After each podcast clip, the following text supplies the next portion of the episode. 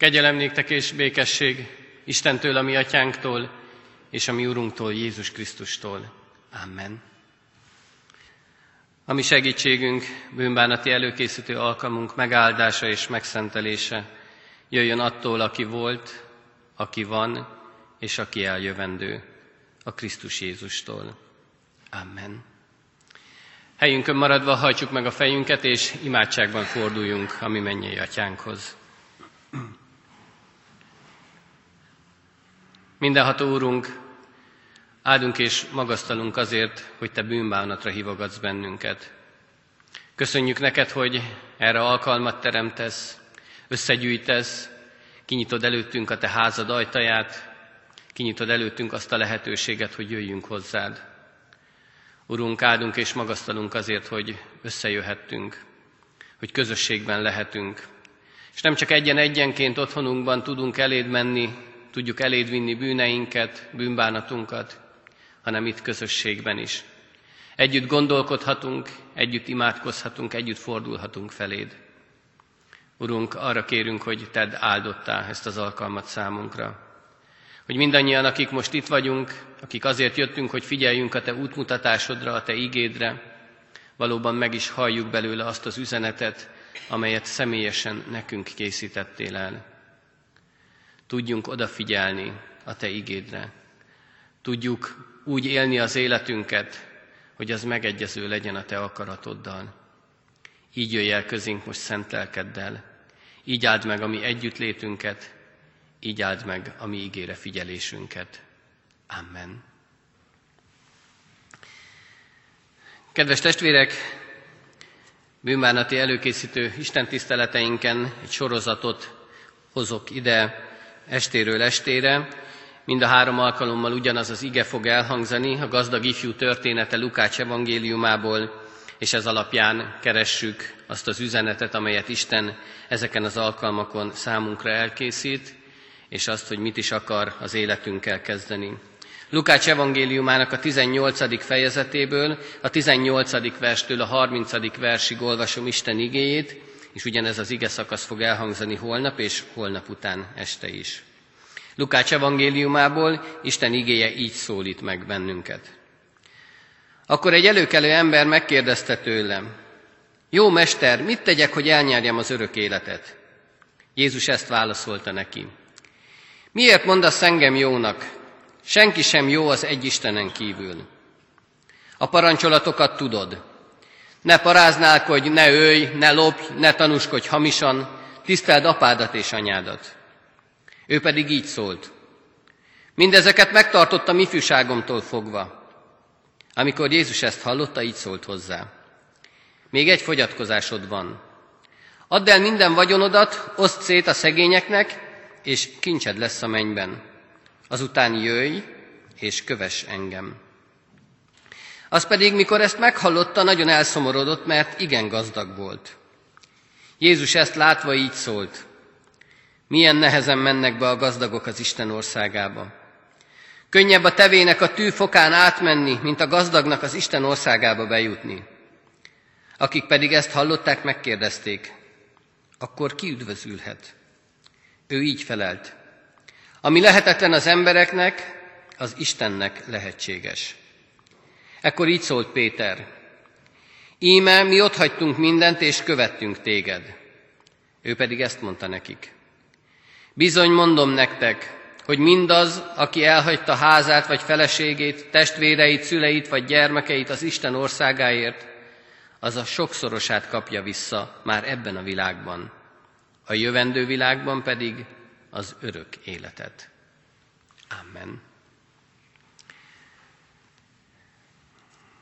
Kedves testvérek, mindig is egy érdekes történetnek, egy érdekes példázatnak tartottam a gazdag ifjú történetét, és azt látom ebben az igében, ebben a felolvasott ige szakaszban, hogy a egyetlen kérdés köré csoportosítható, vagy egyetlen egy kérdés köré lehet felépíteni ezt az egész történetet, mégpedig olyan kérdés ez, ami mindannyiunk számára az egyik legsürgetőbb kérdés, és mindannyiunk számára az egyik legjelentőségteljesebb kérdés.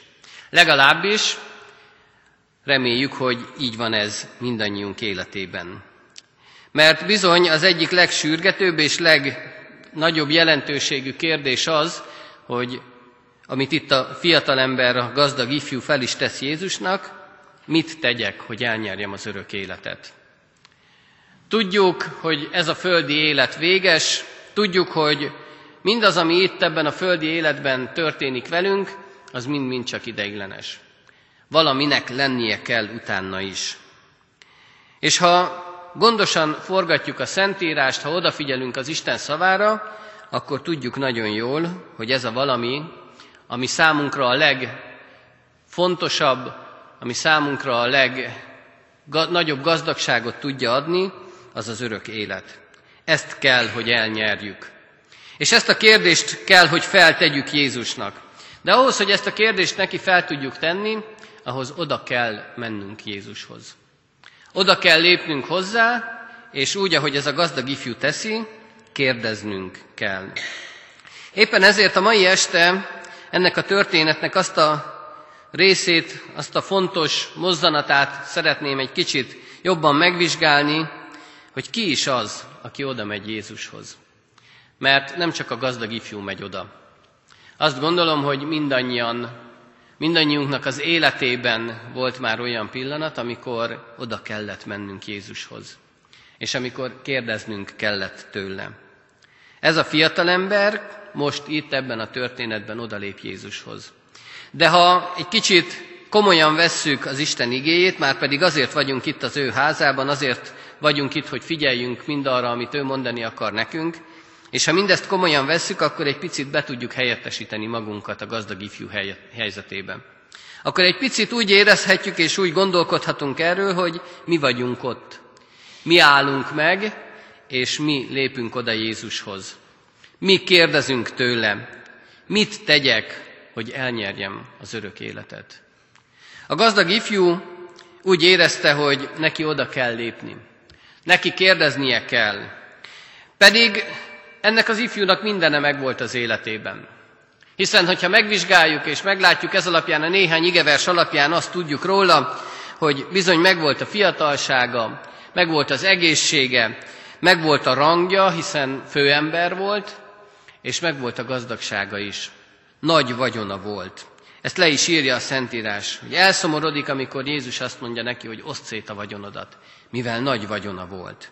Ha egy picit mai nyelven akarnánk fogla- fogalmazni, akkor valahogy úgy mondhatnánk, hogy ez a fiatal ember a csúcson volt. Mindent elért, amit el lehetett érni. És kedves testvérek, azt látjuk, azt tapasztaljuk, hogy ezt nyújtja a világ. A világ azt nyújtja nekünk, hogy bizony el lehet érni azt az állapotot, amit így fogalmazhatunk meg, hogy a csúcson vagyunk.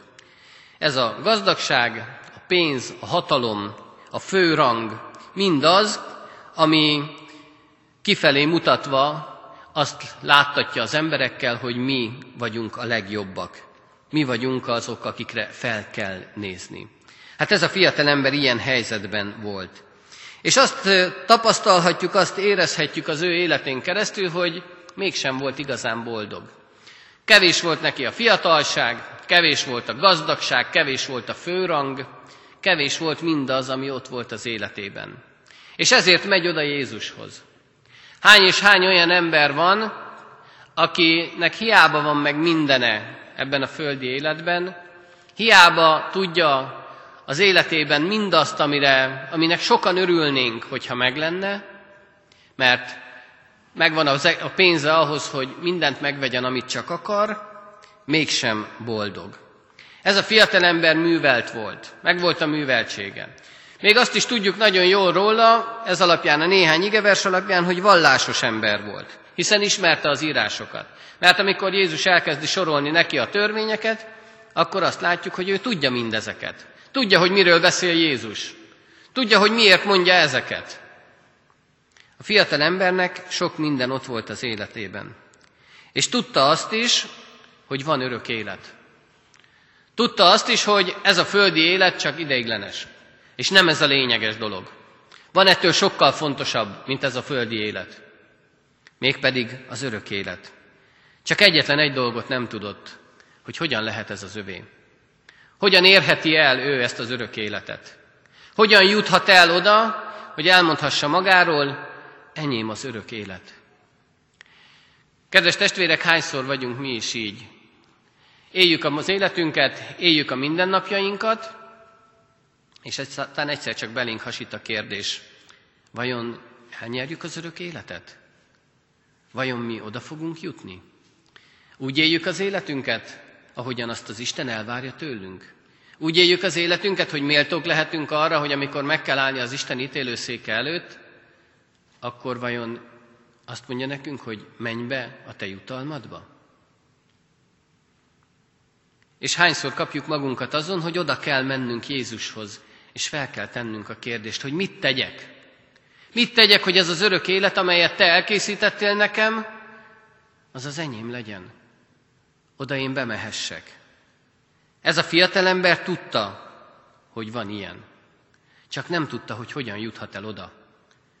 Nem tudta, hogy mit kell tennie annak érdekében, hogy eljusson az örök életre. Adódik a kérdés mindannyiunk számára, te mit gondolsz? Mit gondolsz arról, hogy mi vár rád a földi élet után?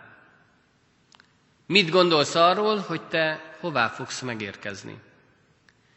Akkor, amikor meg kell állni az Isten ítélőszék előtt, akkor neked mit fog mondani az Isten? Mi lesz a te jutalmad? Három nagyon fontos kérdést kell végig gondoljunk magunkban, annak érdekében, hogy meglássuk és meg tudjuk érteni, be tudjuk fogadni azt a választ, amelyet erre a kérdésre kapni fogunk Jézus Krisztustól. Mert Jézus Krisztus mindenkinek válaszol. Válaszolt a gazdag ifjúnak is. Megadta a választ, hogy mit kell tenni. Megadja nekünk is a választ, ha mi kérdezünk. De három dolgot mindenképpen érdemes végig gondolnunk. Az első dolog az, hogy te mit is gondolsz saját magadról? Hogyan látod önmagadat? Mi a véleményed a saját helyzetedről, a saját életedről? Azt olvassuk a Szentírásban, itt ebben az igében, hogy senki nem jó, csak egyedül az Isten az, aki jó. Az egy Istenen kívül senki nem jó. Ezzel azt mondja az Úr Jézus, hogy te sem vagy jó, és én sem vagyok jó. Azt mondja ki az Úr Jézus, hogy itt ebben a földi életben, akárhányan élünk is ezen a földön, több mint 7 milliárd ember, egyetlen egy jó nincs közöttük. Te sem vagy jó, én sem vagyok jó. Lehetünk bármilyenek, lehetünk a csúcson, lehet rangunk, lehet vagyonunk, lehet becsületünk mások előtt, lehet, hogy éppen hősként tartanak számon valami oknál fogva. Lehet, hogy felnéznek ránk valamiért. Lehet, hogy olyan dolgot tettünk, amivel azt mondhatjuk, hogy mások előtt példaképként állunk, vagy példaképnek állítanak oda mások elé. De ez alapján, ez ige alapján mégis azt kell látnunk, hogy nem vagyunk jók. Mert Istentől elszakadt az emberiség. És ez az állapot, ez a bűnös állapot, Semmi más nem érdemel, csak a kárhozatot. Jézus Krisztus ezzel a nagyon egyszerű válaszával ezt mutatja meg a gazdag ifjúnak, és ezt mutatja meg nekünk. Ezt mutatja meg mindenkinek, aki oda megy hozzá és kérdez. Te hogyan gondolkozol magadról? Mit látsz meg magaddal kapcsolatban? És a nagyon fontos dolog, hogy elfogadod-e azt, amit Jézus Krisztus mond neked. Te elfogadod-e önmagadról azt, hogy nem vagy jó? Elfogadod-e azt, hogy lehetsz bármilyen erkölcsös, lehetsz bármilyen példamutató, lehet bármid, akkor sem vagy jó. El tudod-e ezt fogadni? Aztán érdemes végig gondolni mindazt, hogy mit is gondolunk mi Jézusról. Végig gondoljuk, hogy mit gondolunk magunkról, hogyan látjuk magunkat, de mi a véleményünk Jézus Krisztusról? Hogyan látjuk őt? A gazdag ifjú úgy megy hozzá, hogy azt kérdezi, jó mester, mit tegyek? Jézus válaszában benne van az, ha én ember vagyok, akkor nem vagyok jó, mert csak egyedül az Isten jó. De ha te úgy szólítasz meg engem, hogy jó mester, akkor kinek látsz engem? Mi hogyan szólítjuk meg Jézust? Minek látjuk őt? Mit gondolunk róla? Ki az, akit látunk benne? Látjuk azt a nagy vallástanítót, aki sok mindenre megtanította az embereket, akit elismernek még a keleti vallások is nagy profétának, az iszlám is profétának tart.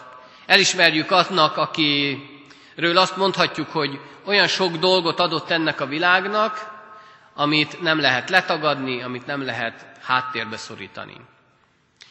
Látjuk-e annak, amit sokan mondanak róla, hogy ő a nagy vallásalapító, aki megalapította a kereszténységet, aki közelhozta az embereket Istenhez, aki megadta azt a lehetőséget az embereknek újra, hogy ne a babonák világában, ne a saját törvényeik világában éljenek, hanem az Istenhez közel jöjjenek.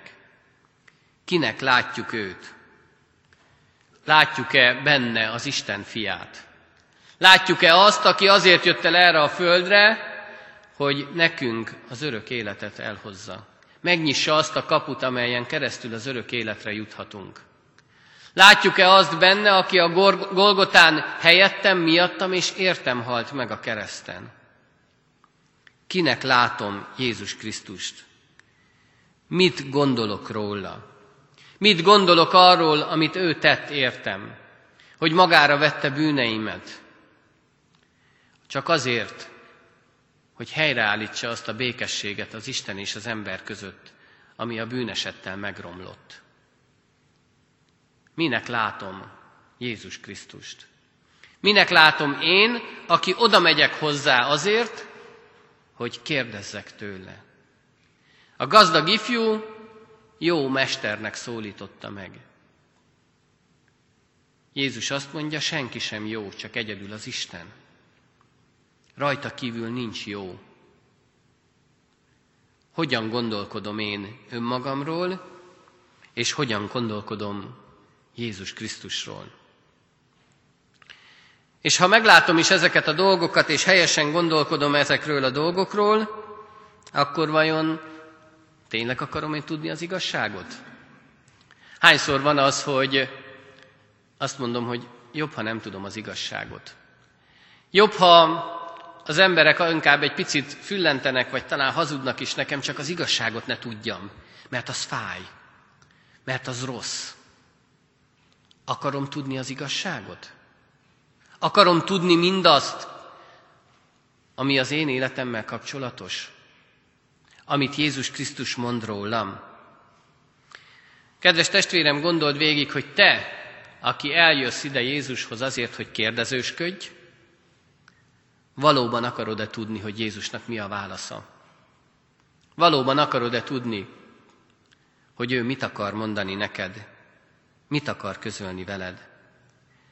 Mert az igazság az nagyon sokszor fáj. És ha arról beszélünk, és azt látjuk, hogy van igazság, mert Jézus Krisztus maga az igazság, és ha ő azt mondja, hogy az emberek között nincs jó, akkor mégis hogyan lehet az, hogy üdvösségre juthatunk? Van-e igaz ember? Vannak-e olyanok, akikre azt lehet mondani, hogy ők igaz emberek? A gazdag ifjú kérdez, és azt kérdezi Jézustól, hogy mit tegyek, hogy bejussak a mennyek országába, az Isten országába. Mit tegyek annak érdekébe, hogy üdvösségre jussak? Jézus válaszol, a parancsolatokat tudod. Istennek vannak örökérvényű parancsolatai. Vannak olyan parancsolatai, amelyek egyformán érvényesek mindannyiunkra. Nem azt mondja, hogy rád ez érvényes, rád pedig más. Minden egyes parancsolat mindannyiunkra igaz, és mindannyiunkra egyformán érvényes. És ezek a parancsolatok azt is megmutatják, és azt is megtanítják nekünk, hogy mi engedelmességgel tartozunk az Istennek. És amikor azt mondja ennek a fiatalembernek, hogy tudod a parancsolatokat, mert tanult vagy, mert művelt vagy, mert ismered az írásokat, Mert sok mindent láttál, sok mindent tapasztaltál fiatal korod ellenére is. Tudod a parancsolatokat. És elkezdi sorolni. Ne paráználkodj, ne ölj, ne lopj, ne hamus, hamiskodj tanusan. Tiszteld apádat és anyádat. És a fiatal ember bátran és őszintén válaszol, hogy én ezeket mind megtartottam. Megtartottam ifjúságomtól kezdve. Nem volt nekem ezzel problémám. Ismertem már gyerekkoromtól kezdve a parancsolatokat, és megtartottam. Nem most egy éve kezdtem el. Nem néhány hónapja járok itt az Isten ismeretében, hanem egész életemben megtartottam a parancsolatokat. Kedves testvérek, úgy néz ki, mintha ez az ember tényleg igaz lenne. Hiszen gondolkodás nélkül rávágtak, hogy megtartom mindezt. És gondoljuk csak végig, hányan is hányan vagyunk, akik igaznak és jónak tartjuk magunkat. Akik soroljuk, hogy én megtartom a parancsolatokat. Nem lopok, nem csalok, nem hazudok, nem paráználkodok. Én becsületes ember vagyok. Ó, hányszor és hányszor mondjuk és halljuk ezeket. Sőt, nem olyan régen hallottam egy nagyon érdekes mondatot, mindannyian üdvösségre juthatunk, csak jóságosnak kell lennünk. Hányszor gondolkodunk így magunkról?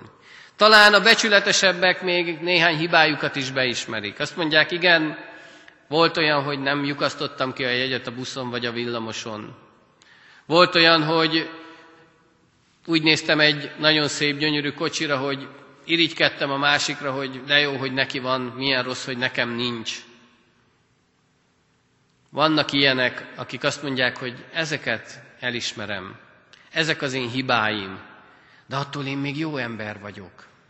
Attól én még erkölcsösen élek, én még rendes ember vagyok. Hányszor mondjuk ezt magunkra, hányszor gondolunk erre így. Én mind megtartottam, amit az Isten parancsol. És újra és újra rá kell jönnünk Jézus válaszából, még sincs igaz. Mégsem igaz egyetlen egy ember sem, mert Isten soha nem a felszínt nézi. Soha nem azt, amit mi csak látunk, vagy amit csak mi látunk. Mert mi csak azt látjuk kifelé, mit mutat az ember. Csak azt látjuk, amit meg akar mutatni az ember a másiknak magából. Mennyi mindent el tudunk rejteni a másik elől.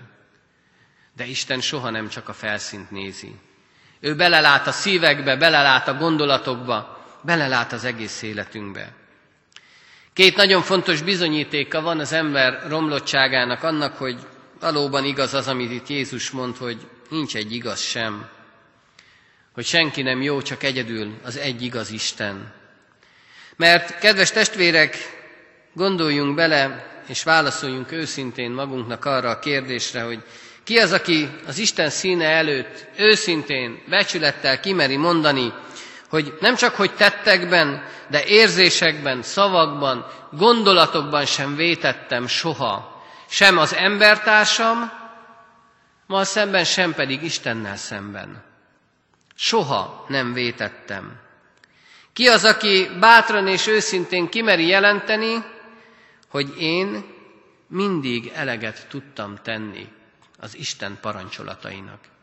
Én mindig betartottam mindent. Én mindig megtartottam azt, amit az Isten kért tőlem. Én soha nem gondoltam másra. Nekem csak az volt a fontos, hogy Isten mit akar. Nekem csak az volt a fontos, hogy ő mire akar elhívni engem. Ha nagyon őszinték vagyunk, mindannyian válaszoljunk magunknak, de ha nagyon őszinték vagyunk, akkor bátran kimerjük jelenteni, hogy nem vagyunk ilyenek. Nem vagyunk mi ilyen jók. Sőt, nagyon sokszor érzéseinkben, szavainkban és gondolatainkban hányszor és hányszor vétünk az Isten törvényei ellen. Még ha a cselekedeteinkben talán nem is. Még ha valóban a cselekedeteink alapján ki tudjuk mondani, hogy igen, helyjel, közzel, de meg tudom tartani az Isten parancsolatait. De belül, gondolatban, szóban, az már nagyon nehéz. És a másik bizonyíték az, hogy ha feltételezzük, hogy még ha lenne is ilyen ember, azonban a Szentírásból tudjuk, hogy nincs, akkor is a Szentírást idehozva és példaként magunk elé állítva, azt olvassuk benne, és azt látjuk, hogy a bűn az nem, az nem egy erkölcsi cselekedet. Nem azért vagyunk bűnösök, mert lógunk a villamoson vagy a buszon. Nem azért vagyunk bűnösök, mert irigykedünk a másikra, hogy neki milyen jó kocsia van. Nem azért vagyunk bűnösök, mert elkövetünk apróbb hibákat, apróbb bűnöket, hanem azt mondja a Szentírás, hogy a bűn az egy állapot. Mégpedig az Istentől elszakadt embernek az állapota. Márpedig a bűneset következtében az ember elszakadt Istentől. Messze vagyunk tőle.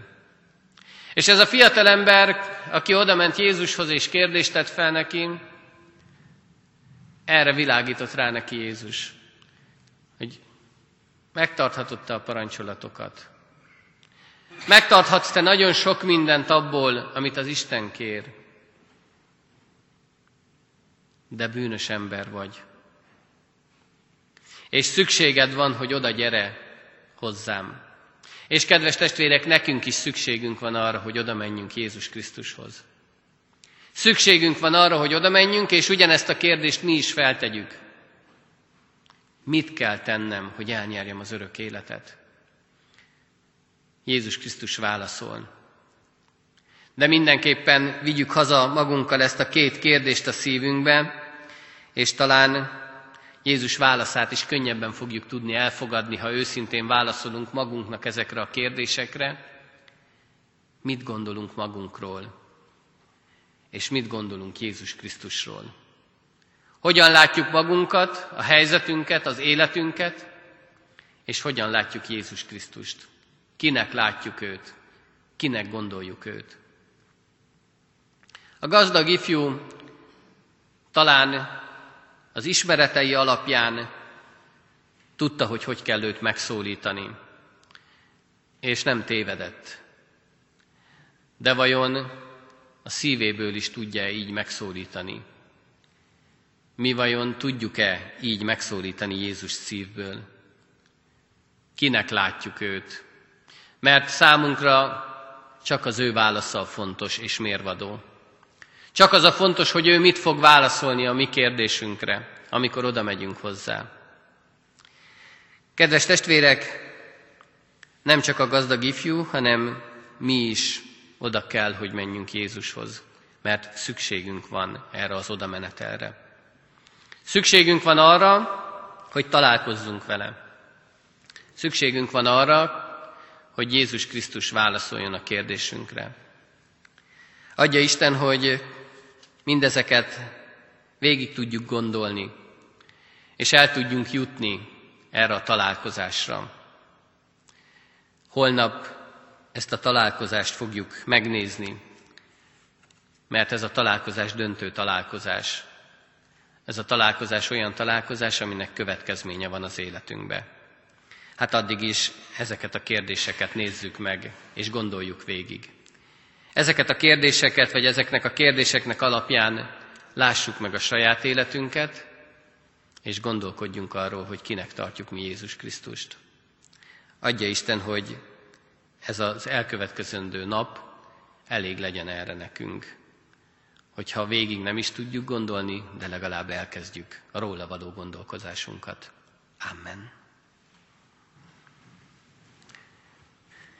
Csendesedjünk el, vigyük gondolatainkat Isten színe elé, imádkozzunk hozzá. Egy picit csendességben, majd helyünkön maradva imádságban forduljunk a mi Urunkhoz. Mindenható mennyei édesatyánk, Te látod a mi életünket, látod, hogy tele vagyunk kérdésekkel, látod, hogy mennyi mindenre keressük a választ.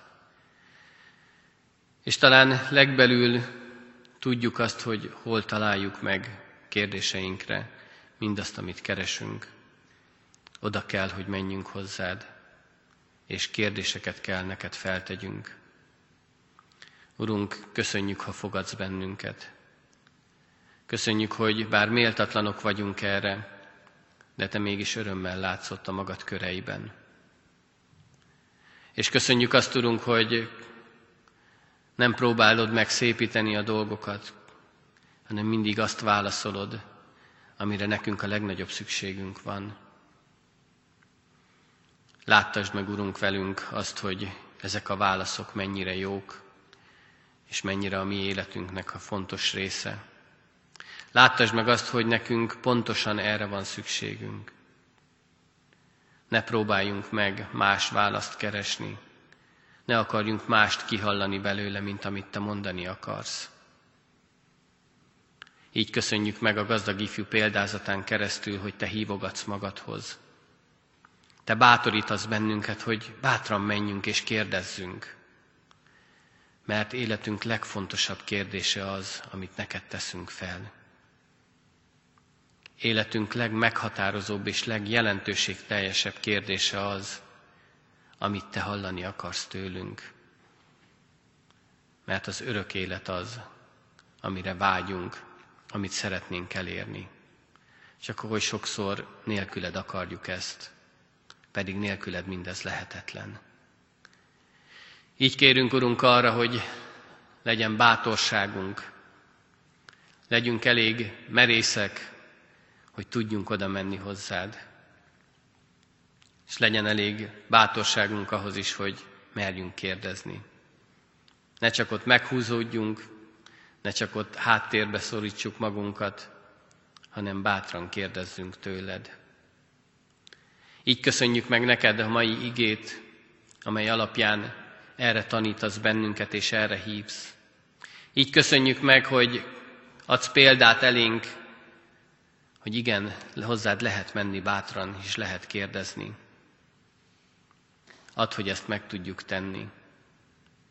És arra kérünk, Urunk, hogy a holnapi és a holnap utáni este is találjuk meg azokat a kérdéseinket és azokat a válaszainkat, amivel tovább tudunk lépni, amivel előre tudunk menni. Találjuk meg azokat a válaszokat, amelyek közelebb visznek hozzád. Így kérünk, hogy légy velünk, ne csak itt ezeken az alkalmakon, hanem a mindennapokban is. Hogy ne csak itt gondolkodjunk rólad, ne csak itt lássunk téged, hanem életünk minden pillanatában. Így kísérj bennünket, így segíts minket, hogy eljussunk oda, ahová Te hívsz, ahol mindannyiunknak helyet készítettél. Ezt ad meg nekünk, hogy ezt lássuk, és ezt tapasztalhassuk meg ezben a sorozatban is. Amen. Jöjjetek, kedves testvérek, fennállva, együtt is imádkozzunk, közösen mondjuk el a mi Urunktól, Jézus Krisztustól tanult imádságunkat. Mi, Atyánk, aki a mennyekben vagy, szenteltessék meg a Te neved. Jöjjön el a Te országod, legyen meg a Te akaratod, amint a mennyben, úgy a földön is. Mindennapi kenyerünket add meg nékünk ma, és bocsásd meg védkeinket, miképpen mi is megbocsátunk az ellenünk védkezőknek. És ne vigy minket kísértésbe, de szabadíts meg a gonosztól, mert tiéd az ország, a hatalom és a dicsőség. Mindörökké. Amen. Alázatos szívvel fogadjuk Isten áldását. Az Úr Jézus Krisztusnak kegyelme, az Atya Istennek szeretete, a Szentlélek megáldó és megszentelő közössége legyen, és maradjon minnyájunkkal. Amen.